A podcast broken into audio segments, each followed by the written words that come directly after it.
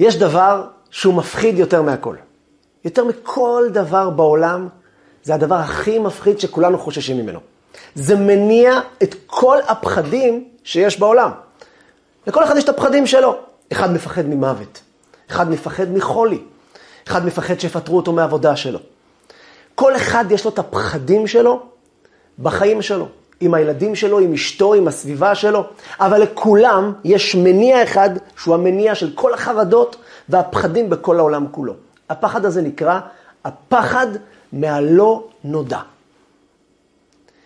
מה זה פחד מהלא נודע? כולם מפחדים ממשהו שלא ברור לי מה הולך להיות מחר. ניקח דוגמה. אדם שיש לו חולי, שפעת, חולי מסוים די פשוט, סביר יחסית. הוא קצת מעלה חום, הוא כבר מתחיל קצת פחות לנשום, והבן אדם נכנס לסרטים. הוא נזכר פתאום בהוא שנפטר מזה, הוא נזכר פתאום בזה שלא יצא מזה ונשאר נכה לכל החיים שלו, והוא מתחיל להיכנס לתחום שאין לו שליטה עליו. אנחנו בונים כל החיים שלנו שליטה על מה הולך להיות מחר. אנחנו כל הזמן אוהבים להיות עם יד על הדופק, איך שאומרים. אני יודע מה הולך להיות בעוד שלושת אלפים שנה ביום שלישי, בשעה 12 בצהריים. אדם מתכנן את עצמו כמה שיותר לדעת לאן הוא הולך. אף בן אדם לא אוהב להגיע פתאום למקום שאין לו מושג מה הולך להיות עוד דקה. זה הפחד הכי גדול בעולם. שימו לב מה קרה בקורונה. הקורונה, קורונה, היא עדיין קיימת. ואתם זוכרים את ההתחלה? זה נראה לנו כמו שנות דור. זה נראה כמו סרט אימה, אבל זה היה כאן, רק לפני שנה, שנתיים ושלוש. זה היה סרט שכל האנושות נכנסה אליה, חרדות מטורפות. אתם זוכרים את הזמנים הראשונים? אנשים לא נגעו במוצרים אחד של השני, דפקו ידיים ככה, בטלפון אנשים פחדו. אנשים לא הלכו ברחובות, לא נגעו בגינות ציבוריות, היה פחד ואימים. לא שהפחד הזה לא היה מוצדק, אבל מה היה המניע של כל פחד הקורונה? שזה משהו עלום, בלתי נודע. מתים מזה חלקם, ואין לנו מושג איך להתמודד איתו. כל המדע הרים ידיים ואמר, אין לנו מושג. הם מחפשים עכשיו את הפתרונות. הלא נודע הזה גרם לאנשים להסתגר בבתים, להיכנס לדיכאונות ולחרדות. זה הניע את כל הפחד הזה. למרות שגם צעירים שרובם עוברים את זה בקלי קלות, אני עברתי קורונה מן הסתם, מן הסתם גם אתם עברתם קורונה, ודאי אה, כמות נכבדה מהצופים. איזה חרדות היה אז, שהנה הנה אנחנו הולכים למות. הסרטים האלה זה בגלל שכל אחד בונה לעצמו חומות של ידע, חומות של אני הולך לדעת מה הולך לקרות איתי. אני צפוי, צפוי העניין, צפוי. גם מקומות של סכנה, אבל הם צפויים. בכביש זה דבר מסוכן, אני יודע, אבל אני צפוי. אני שולט, יש לי הגה, יש לי זה, אני מסתכל בעיניים, אני יודע איך להתמודד. זה דבר שאנחנו חיים איתו, ומתים ממנו כל יום אנשים. אבל זה נודע. אני יודע לקראת מה אני הולך. בשנייה שאתה לא יודע לקראת מה אתה הולך, כולם מתפרקים. הנה עוד דוגמה. עכשיו, לפני שבועיים, רעידת אדמה בטורקיה. רעידת אדמה בטורקיה, וכולם נכנסו לסרטים. רעידת אדמה זה הדבר הכי בלתי צפוי בעולם. אתה לא יכול לצפות אותו. פה לידך, מדינה שכנה יחסית, טורקיה, רעידת אדמה, וכל החיים שבנית, משפחה, עבודה, ילדים, אישה, הכל התפרק לך לרסיסים בשנייה. אנשים פה התחילו ללכת ברחוב עם סרטים, רגע, מה אני אעשה אם יקרה דבר כזה? וואו, והיה פה איזה טיפת תזוזה, וכולם, זה נכון. אנחנו צריכים לדעת להתמודד עם הדברים האלה, צריכים לדעת אה, אה, לפחד, כדי לדעת איך להתמודד עם דבר שיכול לקרות לנו. אבל החרדות האלה הן מהבלתי נודע. הבלתי נודע הוא הדבר הכי מפחיד על היקום כאן, שמניע את כל הפחדים שאתם יכולים לדמיין אי פעם בעולם. אדם בונה לעצמו מערכת של פרנסה, מערכת של חיים שבו רמת חיים מסוימת, הוא יודע משכורת בסוף החודש, פתאום מתפרק לו משהו בפרנסה שלו. הוא מנסה מפה, מנסה משם, פתאום פח, קורס לתוך עצמו. עיקר הפחד שלו, עיקר מה שהוא נכנס לדיכאונות ולחרדות, זה לא בגלל שאין לו כסף. יכול להיות שיש לו כסף ללחם ומים ובסיס ודירה אולי פחות טובה. הרבה אנשים מסתדרים עם זה בדיוק כמוך. אבל הוא נכנס למקום בלתי נודע. אין לו מושג מה הולך להיות עוד דקה. זה יתפרק לי, אז מחר גם זה יתפרק לי. ואז הוא מרגיש שהוא נכנס לדמיונות וסחרורים, והרבה מזה זה דמיונות. אבל הוא לא יודע איך להתמודד. הוא מרגיש שעוד רגע, כל החברה שלו, כל המציאות שלו, מתפרקת לו בין הידיים. והוא בנה את זה כל כך הרבה זמן. המציאות הבלתי נודעת היא עמוק עמוק בלב שלנו, ואנחנו לא יודעים איך להתמודד איתה. מה עושים ברגעי חוסר האונים האלה? אתה נמצא מול חוסר אונים. מה עושים אז? יש משהו לעשות איתו? או שזה, כמו שאנחנו תמיד רגילים, להיכנס לייאוש, לדיכאונות, חרדות, כדורי שנה בקושי עוזרים לנו. היום אנחנו נראה שאפשר להתמודד עם החוסר אונים, ובדרך מפתיעה, אנחנו נראה שיש לה תכלית מדהימה לחוסר אונים הזה. וניקח את זה לדרך לחיים שלנו. ואנחנו נראה את זה מתוך החג, החג המדהים הזה, פעם בשנה, שכל אחד אומר לעצמו חבל לשנות אותו יותר, חג הפורים, חג הפורים הנפלא הזה. אנחנו נראה שחג הפורים הוא דבר מוזר לכאורה, הנושא של השכרות שלו, להשתכר עד דלא ידע. עד הסוף, להתפרק לגמרי עם השתייה, ננסה להבין את המהות של המשמעות הזאת, למה לעשות אותה. מה יש בשתייה הזאת, בפורים, שזה אחד מהבסיס, חייב איניש לבסומי, עד דלא ידע. אנחנו ננסה לקחת דוגמאות מהחיים שלנו של בלתי נודע. רעידות אדמה, אה, טילים, כל מיני דברים שאנחנו עוברים כאן לא עלינו בארץ או במדינות השכנות. ננסה להבין מה קורה אז, התנגשות בין הרצון שלי לבין המציאות של החיים שלי, שפתאום מתפרקת לי.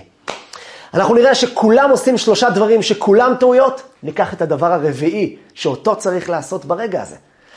ובנוסף לכך, אנחנו גם נראה שהחוסר אונים הזה, הלא נודע הזה, יש בו משהו הרבה יותר ממדהים. הקדוש ברוך הוא לפעמים רוצה שנעבוד אותו בלא נודע. אנחנו נראה את זה מתוך חג הפורים, וכמובן נסיים באופן מעשי שתי התבוננויות בלא נודע שלנו, איך לדעת לקחת את זה נכון. חג הפורים, חג הפורים, שבו כולם מתחפשים, כולם נמצאים עכשיו בתוך אה, חג אה, שמח ומאושר. משנכנס אדר, מרבים בשמחה. חג מאוד מוזר. חג שיש בו הרבה דברים מוזרים. תחפושות, עניינים, כל מיני דברים מעניינים מאוד, מתנות לאביונים, משלוח מנות איש לרעות, דברים מאוד נחמדים, אבל דברים שלא פוגשים בכל דבר. אני רוצה להתמקד במשהו אחד. יש חיוב לעשות סעודת פורים, ובסעודת פורים האלה יש חובה להשתכר, חייב איניש. לבסומה, להתבשם בפוריה, בפורים, עד דלא ידע, בין ארור המן לברוך מרדכי. סוג של שיגעון, להשתגע, להתפרק כל כך משתייה, שאתה לא מבדיל בכלל בין טוב לרע. זה נשמע מאוד מוזר. אנחנו לא נתמקד כרגע בבין ארור המן לברוך מרדכי, אלא בכלל במשמעות הזאת של היין. איך יכול להיות? הרי אנחנו יודעים שיין זה לא דבר טוב.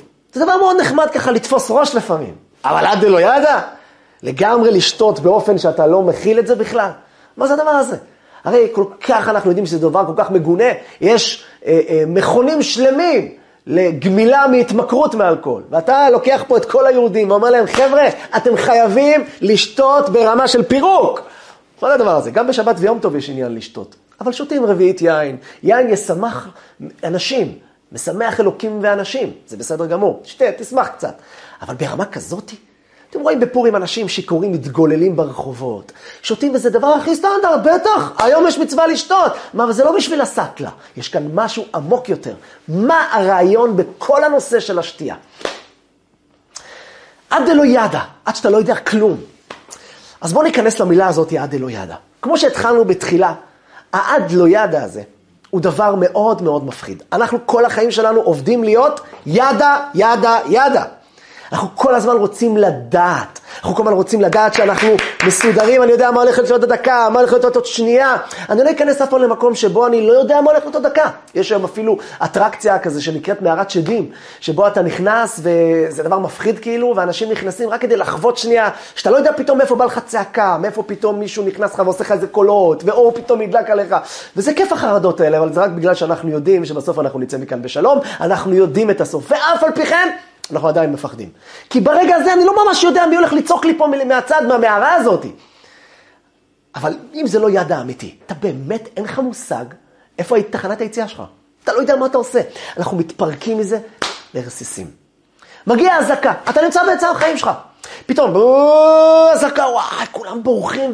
אנשים שחיים בשדרות, בעוטף עזה, בכל המקומות האלה, הם רגילים לזה. אצלם זה סוג של ידה כבר. הם יודעים, מתורגלים, ואף על פי כן. עדיין, כיוון שאתה לא יודע איפה הטיל הולך ליפול לך, אתה כל הזמן בחרדות. הילדים מרטיבים, הילדים שואלים שאלות, אנשים מבוגרים נכנסים לחרדות, אנשים מחליקים ונפצעים, לאיפה הטיל ליפול עכשיו? עם כיפת ברזל, בלי כיפת ברזל.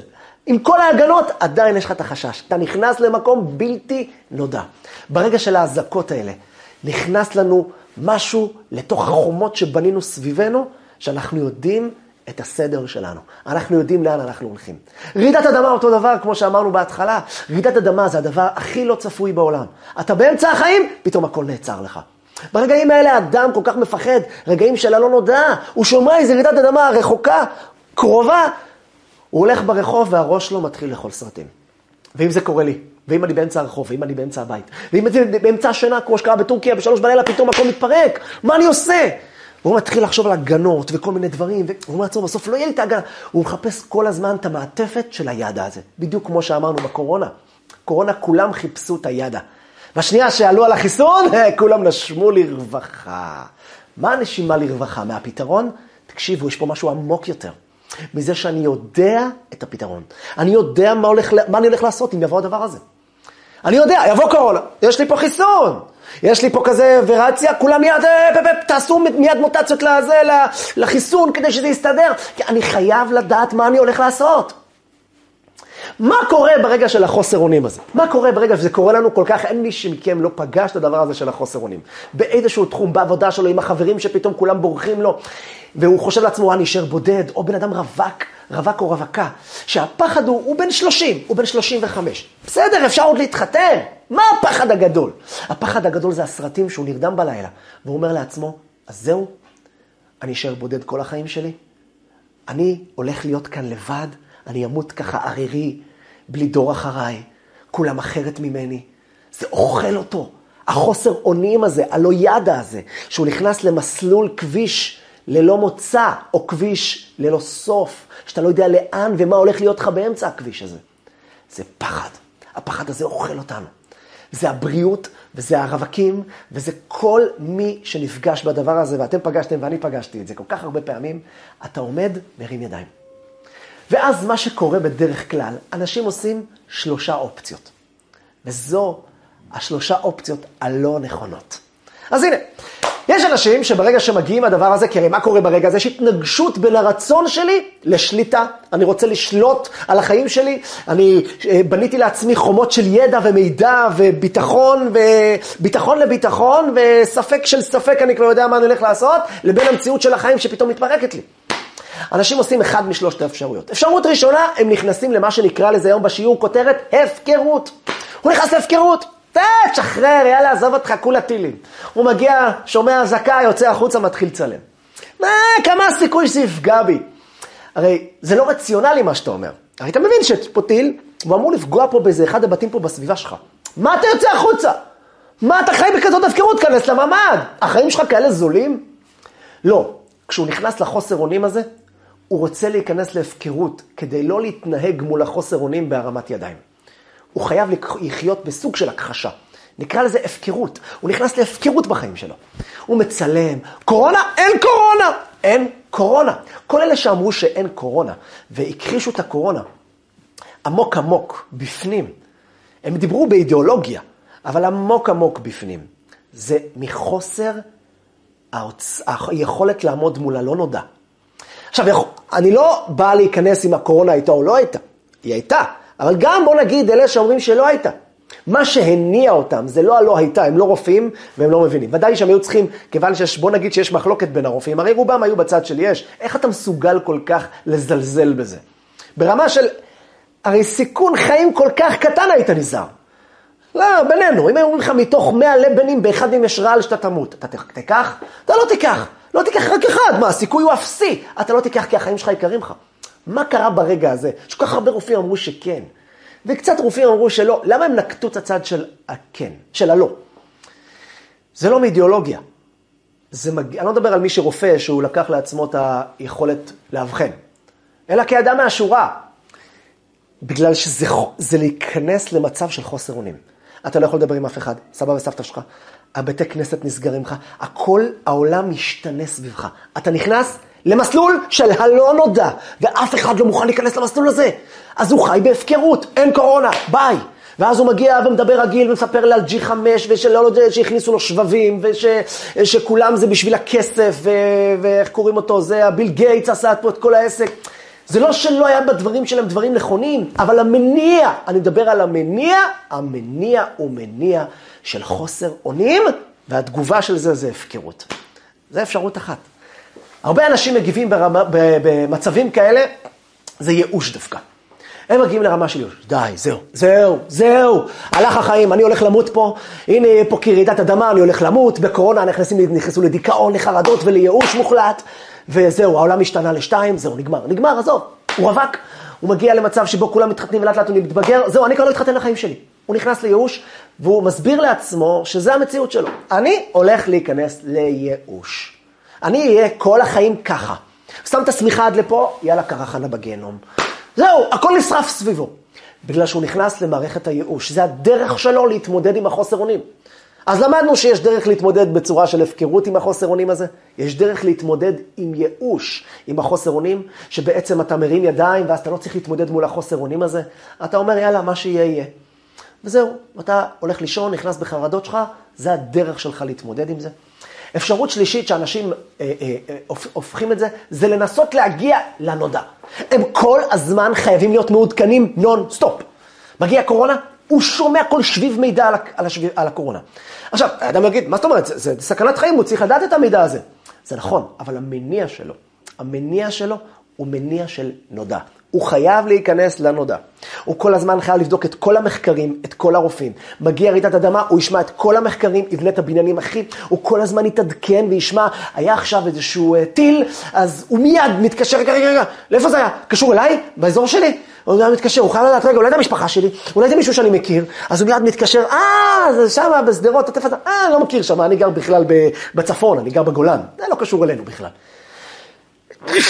סליחה. אז בשנייה שהוא מרגיש שזה לא קשור אליו, בגלל שזה רחוק ממנו, אז הוא נכנס למציאות של... של... אה, של... מחילה. הוא נכנס למציאות של נודע. פתאום הוא מבין, אה, אני יודע מה הולך להיות, בסדר, זה בסדר, לא נורא, לא קרה שום דבר, אני שולט במצב. העדכונים שהוא רוצה להתעדכן כל הזמן, מחילה. העדכונים שהוא רוצה להתעדכן כל הזמן, הם כדי להיות בתוך מערכת של נודע. אני יודע לקראת מה אני הולך, אני יודע מה היה. הוא לא מוכן לא לדעת. הוא כל הזמן חייב לדעת עם אצבע על הדופק.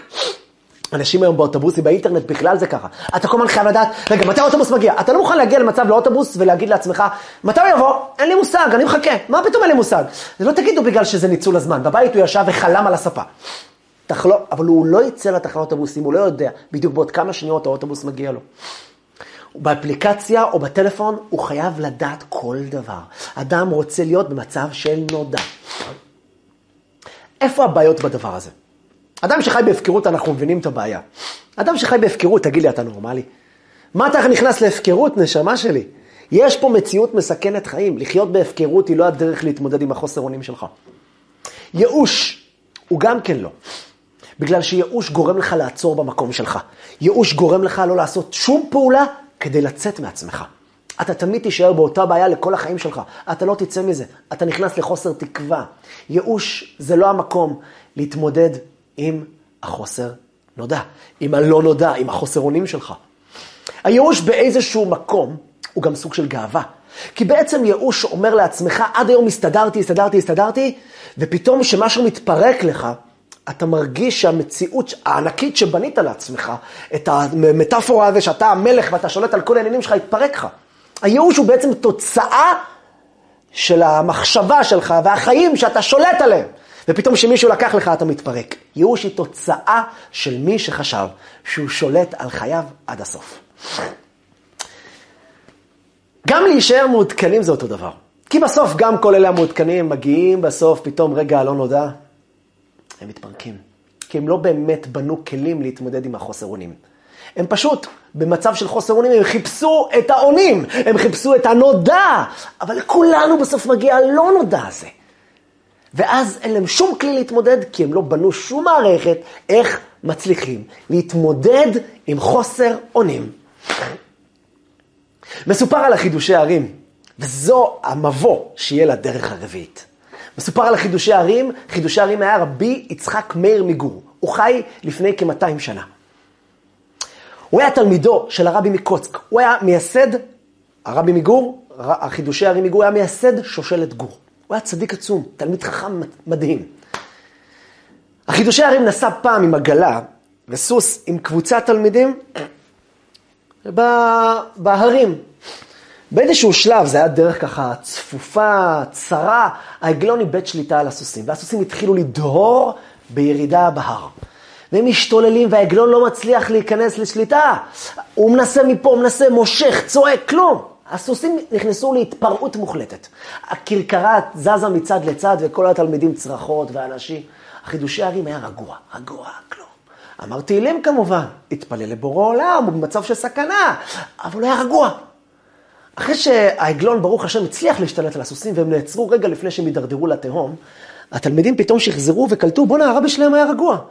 הם פונים לחידושי ערים, ילמדנו רבנו, איך יכול להיות שהיית כזה לחוץ, אה, רגוע, איך, אנחנו נכנסנו לכזה לחץ, לכזה טירוף, איך נשארת ככה בכזה שליטה עצמית, אה, מה זה, איך עושים את זה? הוא אמר להם, תגידו לי אתם, ולמה אתם נכנסתם לכזה לחץ? הוא לא הרב, מה זה למה? הסוסים פה איבדו שליטה, אחרי כמעט התפרקנו פה לתהום, הלכנו למות. אמר להם החידושי הרים, הוא ההבדל ביני לבינכם. אצלכם, הסוסים שלטו באירוע. היה לכם שליטה באירוע, שמחתם על הסוסים, ישבתם על קרקע מוצקה, אתם יודעים לאן אתם נוסעים, אתם יודעים שיש עגלון, הוא בקיא במלאכתו. הסוסים הם סוסים כמו שהם מבויתים להסיע ולסחוב עגלות, אז הייתם בשליטה. ופתאום כשמישהו לקח לכם את השליטה הזאת, אוי, כולכם מתפרקים, מתחילים לצעוק, מה אני עושה? וכולם מרימים עיניים וצורכים ומאבדים שליטה, בגלל שהשליטה הלכה לכם, כי אתם הרגשתם שאתם שולטים, אתם הסוסים והעגלון. לא, אבל אני, גם כשהסוסים היו רגועים, אני לא חשבתי שהסוסים פה שולטים פה על האירוע. לא העגלון, לא הסוסים ולא אני. ידעתי שיש כאן בורא לעולם. והוא מנהל פה את הסוסים, את העגלון, אותי ואותכם. הוא מחיה אותנו, הוא מחיה את העולם, ובשנייה משהו יכול להתפרק. וכשהסוסים איבדו שליטה, אני לא איבדתי שליטה, כי אף פעם לא ישבתי על הסוסים. אף פעם הקרקע המוצקה, הביטחון שהיה לי, הוא לא היה ביטחון בסוסים ולא בעגלון, אלא ביטחון בבורא. והבורא הזה עדיין פה, הוא עדיין איתי גם ברגע הזה. אז נתתי לו תפילה, נתתי לו אמונה, נתתי לו בקשה ותחינה. אבל מעבר לזה, לחץ, דאגה, ממה? לא שלטתי מעולם כדי שאני אתפרק מהחוסר שליטה פתאום. וזו היה, זו הדרך הרביעית, להתמודד עם החוסר אונים. הלא נודע בעצם הוא רק למי שבנה חומות של נודע. וזה בסדר לבנות חומות של נודע, רק לא לשבת על זה. לא זה מקור הביטחון שלך. אדם שהחיים שלו יושבים ומוצקים רק על זה שהוא בנה לעצמו מידע וחומות מה הוא הולך לעשות בכל רגע. הוא-הוא זה שמתפרק, נכנס להפקרות או ייאוש או אה, אה, עדכונים, להיות מעודכן בכל דבר כמו שאמרנו, רק בגלל שהוא כל הזמן הרגיש בשליטה. ותמיד בחיים שלנו אלוקים לוקח לנו את השליטה, ועוד שנייה נראה למה. הוא לוקח לנו את השליטה, ואנחנו במקום להבין מה הוא רוצה, אנחנו נכנסים לשלושה הדרכים הראשונות. אנחנו נכנסים לצרחות, להלם, לתדהמה, הלם קרב. ההלם קרב הזה הוא בגלל שלקחו לנו את השליטה שחשבנו שיש לנו. אבל מי שמעולם לא חשב שהוא שולט. נתנו לו תפקיד פה, לנהל פה את האירוע, הוא מנהל את האירוע. נתנו לו פה תפקיד לסחוב את העגלה, סוחב את העגלה. נתנו לו תפקיד לשמור על הבריאות שלו, הוא שומר על הבריאות שלו. אבל הוא לא יושב על זה. הוא לא יושב על הרפואה, הוא לא יושב על המדע. הוא מתעניין במדע. הוא מתעניין מה עושים כשיש קורונה. אבל הוא אף פעם לא תולה את עיניו ויושב על המידע שיש באצלו. כי הוא יודע שהלא נודע הזה יום אחד יבוא. אז גם היום, ברגע הזה שיש לו נודע וכל הקרקע בטוחה סביבו, והבית לתפארת, יש לו פרנסה, יש לו ילדים והוא נשוי, ואין רעידת אדמה, והוא גם לא שמע על רעידת אדמה. הוא אף פעם לא יושב על המציאות הזאת, הוא יושב רק על מציאות של הבורא. והמציאות הבורא היא מציאות תמידית, נצחית, לא משתנית, היא אף פעם לא קורסת. ואז גם שקורה זעזוע, זה, האלוקים, לא מזדעזע. אז הוא נשאר בטון רגוע, שלב, גם במצבים של החוסר אונים המוחלט. ניקח דוגמת הרווק. הרווק יושב וחושב לעצמו, וואי, אני בן 35, 40, מה אני עושה? אני לא אתחתן לעולם. הלחץ הזה נובע, בגלל שעד היום היה בטוח, אני אתחתן ואתה אומר, עיניים תכלת, מה זאת אומרת, יש לי כלה, יש לי זה, כולם ירדפו אחריי, הוא בטוח, ועובר השנים, ואז שהוא מאבד את השליטה, הוא נכנס לחרדות. אבל גם אם הוא היה, גם כשהוא היה בן 20, הוא היה מסכים ומבין, וחי את זה, שבעצם, מה אני ומי אני? אני אין לי מושג. אנשים הכי טובים לא התחתנו, ואנשים הכי לא טובים התחתנו. אנשים שהכי נראים שיחטפו אותם, לא חטפו אותם. ואנשים שהכי היה נראה שמי התחתן איתם? התחתנו עם השידוכים הכי יפים בעולם. והוא רואה את זה מול העיניים שלו, תסתכל בסביבה שלכם, אם לא, תתבוננו טיפה, ותראו מה זה. מדהים הנושא של שידוכים. לפעמים זה דלת לידך, ואתה בן 30 ולא חשבת על זה, ופתאום הבחורה והבחור הגיע הרגע ומשתתחים. המידע הזה, העוצמה הזאת, שגם בגיל 20, אתה מבין שזה לא בידך. אתה מתחנן ומבקש מאלוקים שזה בידו. אתה משחרר שליטה. אתה נותן את השליטה אל הבורא. אז אלוקים, באותו רגע, גם אם הוא נותן לך פתאום את הקושי הזה, את החוסר אונים הזה, אתה לא מתפרק. אתה לא נכנס לא להפקרות, לא לייאוש, ולא כמובן, אה, אני חייב לשלוט פה. לא. אתה מחזיר את השליטה כל הזמן לבורא, ונותן לו להוביל את זה. אלוקים ייתן לך את זה בסוף. תאמין באבא שלך. אבא שלך ייתן לך את זה, הוא אוהב אותך. רק תשחרר את השליטה מעצמך. תן לו לשלוט, להוביל, הוא יוביל אותך בדרך הבטוחה. למה אלוקים עושה את החוסר אונים הזה? למה דרך החוסר אונים הזה? התשובה היא פשוטה. החוסר אונים הזה הוא הדרך של אלוקים, כדי שאנחנו נבין שהשליטה אצלו. בעצם בנינו לעצמנו חומה של שליטה, חומה של מידע איך אנחנו עושים, ואז אלוקים אומר, זה אני שולט. איך תדע שאני שולט? קח חוסר אונים קטן.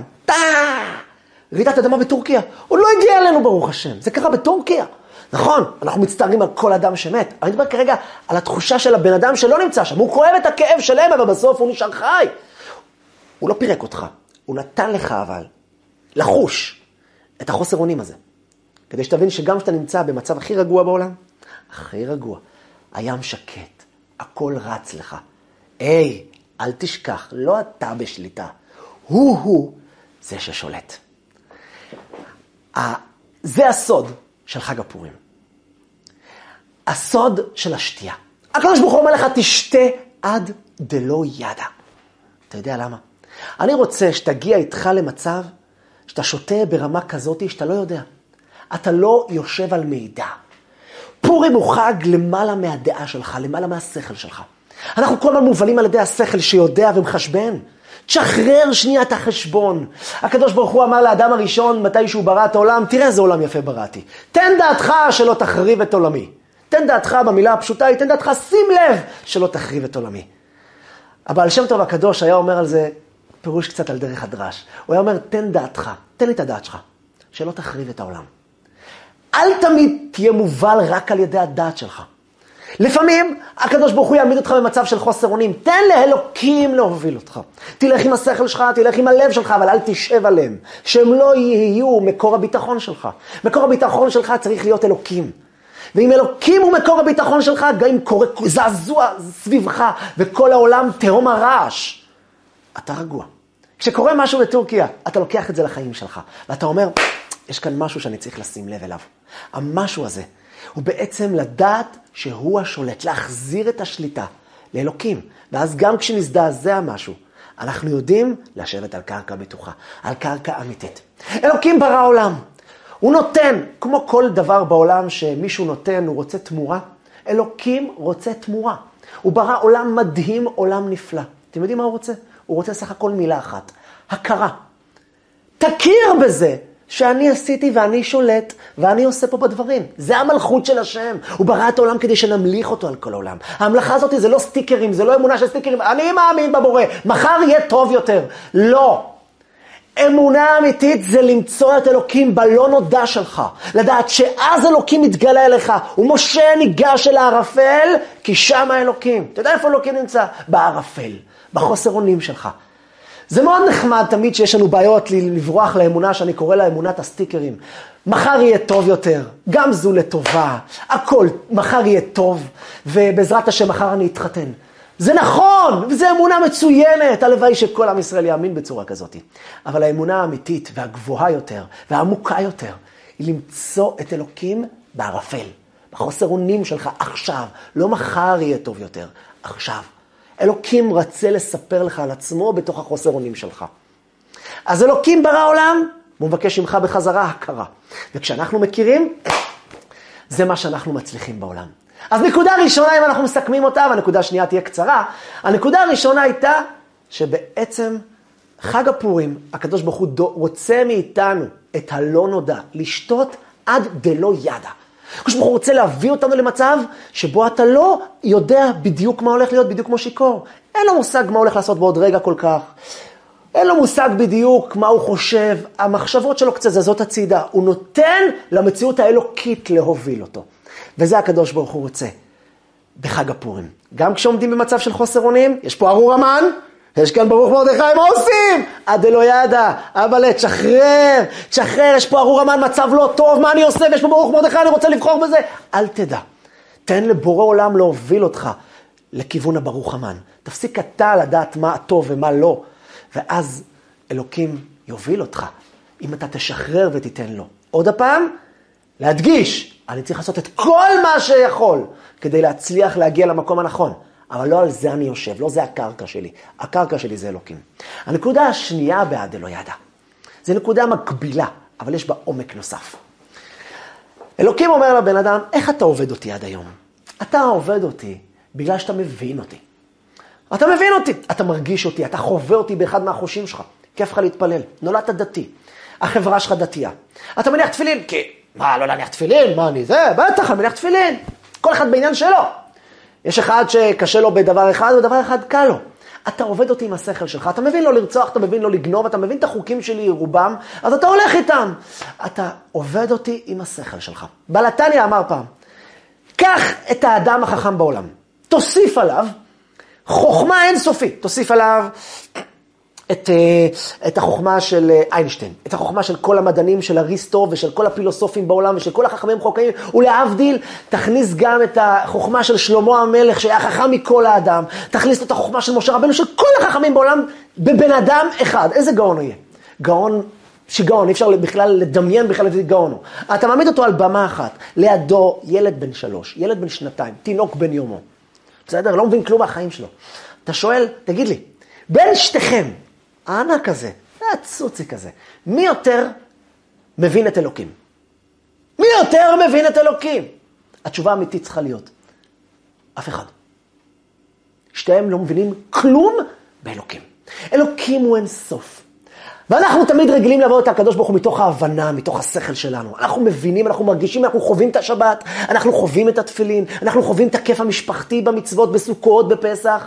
אומר הקדוש ברוך הוא רוצה שתעבוד אותי, לא בגלל שאתה מבין, רק בגלל שאני אמרתי, בגלל שזה הרצון שלי, בגלל שזה אני, בלי להבין אותי. היה יהודי שעבר את השואה, והוא הגיע לרבי מלובביץ', שאמר לו, רבי, אתה יודע, אני בגלל השואה התחלתי לכפור. אני, השואה פירקה לי את כל האמונה שלי. אני לא מבין מה הוא עשה. מה אתה עושה, אלוקים? ילדים, אימהות, משפחות נטבחים פה. אתה יכול להסביר את עצמך, אלוקים? בגלל שלא הבנתי את אלוקים, עזבתי את אלוקים. אמר לו הרבי מלובביץ', אתה יודע? אני בדיוק הפוך ממך. אני עובד אלוקים, רק אלוקים כזה, שאני לא יודע, לא יכול להבין אותו. כי אם אני יכול להבין את אלוקים, אז בעצם אני ואלוקים אותו דבר. רק הוא יותר חכם. הוא יותר גאון. אבל אנחנו שווים במהות, בהגדרות שלנו אנחנו שווים. הוא לא היה אלוקים אם הוא היה אחד שאני יכול להבין אותו. אני מחפש לעבוד רק אלוקים כזה, שאני לא יודע עליה ולא יכול להבין אותו. הקדוש ברוך הוא אומר לך, קח בפורים את השתייה, את, ה, את היין, תשתכר עד דלא ידע. תגיע למצב שאתה עובד את אלוקים ממקום של חוסר ידע. לא ממקום שאתה מבין וכל דבר מבין את אלוקים עד הפיפס האחרון, למה אלוקים עשה לך ככה ולא ככה, אלא אתה לפעמים עומד בחוסר אונים. אתה לא יודע, למה עשית לי? למה התפרק לי פה? מה קרה? ואתה ממשיך לעבוד אותו. אתה עובד אותו אין סוף, לא בגלל שאתה מבין. יהודי שברח מהאינקוויזיציה לפני כ-600 שנה, הוא ברח מהאינקוויזיציה הארורה, אשתו ועשרה מילדיו. בדרך, בבריחה לכיוון הספינה שברחה מתו לו כמה ילדים מה, מהבריחה החפוזה. שלושה ילדים כמדומני. כשהוא נכנס לספינה, מהמחלות של הים נפטרו לו ילד אחר ילד, ילד אחר ילד. באמצע גם תפסה אותם ספינת שודדים, ונרצחו לו גם אשתו, ויתר הילדים נשאר לו ילד אחד. הילד הזה גם הוא חלה. כשהם הגיעו לחוף, הוא כבר היה גוסס. וכשהוא הניח אותו על החוף, הילד נפח את נשמתו. הוא נשאר בודד ערירי בעולם. משפחה שלמה שהוא בנה אותה במשך עשרות שנים. התפרקה לו בכמה ימים, בכמה שבועות. טרגדיה מפחידה. הוא תפס את הגופה של הילד שלו האחרון, הניח אותה על האדמה, והרים את העיניים לאלוקים, ואמר לו, אלוקים, ריבונו של עולם, אני יודע מה אתה רוצה. אתה רוצה לראות אם אני אעזוב אותך. לקחת לי את הילדים שלי, לקחת לי את אשתי, לקחתי לי עכשיו את הילד האחרון, הנחמה האחרונה שהייתה לי. אבל זה לא יעזור לך כלום, אלוקים. אני נשבע לך שיהיה מה שיהיה. אני לא יעזוב את האמונה והאהבה שלי אליך. והוא הוריד דמעות. סיפור, וואו, מזעזע, מדהים. הסיפור הזה מראה על יהודי שלא עבד אף פעם את הקדוש ברוך הוא, מתוך הידע, מתוך ההבנה, מתוך שהוא מבין את אלוקים והוא הולך איתו, אני מבין אותך אלוקים. לא. הוא עבד את אלוקים גם כשהוא לא הבין כלום, הכל התפרק לו לרסיסים. היהודי הזה אני מקנא לא במה שהוא עבר, אלא בדרגה שבה הוא הגיע. לעוצמות של האמונה שהובילו אותו למציאות הזאת. זה המציאות של הלא ידע, שזה האור של פורים. אז אם נסכם את השיעור שלנו, אדם שמגיע לו מצב של חוסר אונים, הוא רווק הרבה שנים, הוא בפרנסה מתחיל להתפרק לו, והוא נכנס לחרדות. הדבר הראשון שהוא צריך לעשות זה לדעת מה לא. לא הפקרות, לא ייאוש, ולא כל הזמן להתעדכן. תתעדכן אולי, אבל לא על זה תשב. האפשרות שצריך לעשות זה לדעת לתת את השליטה לבורא. לבנות לעצמך מערכת יציבות שונה ממה שבנית עד עכשיו. מציאות של הלא ידע. זו מציאות יפה כל כך מדהימה. אני לא יודע מה עושים. אלוקים השליטה אצלך. ואז גם כשמשהו זז, אלוקים נשאר יציב. דבר שני, ברגע הזה לדעת לעבוד את אלוקים גם כשלא ידע. רווק, רווקה, הפרנסה לא הולכת. לא ידע. אלוקים, אני עובד אותך לא בגלל שאני מבין, לא בגלל שכיף לי כרגע. אני עובד כי זה האמת, כי זה הנכון, זה מה שצריך לעשות. ואני הולך איתך באש ובמים, עד הסוף, עד הקצה, ולא משנה מה יהיה בדרך. בהצלחה, חג פורים שמח.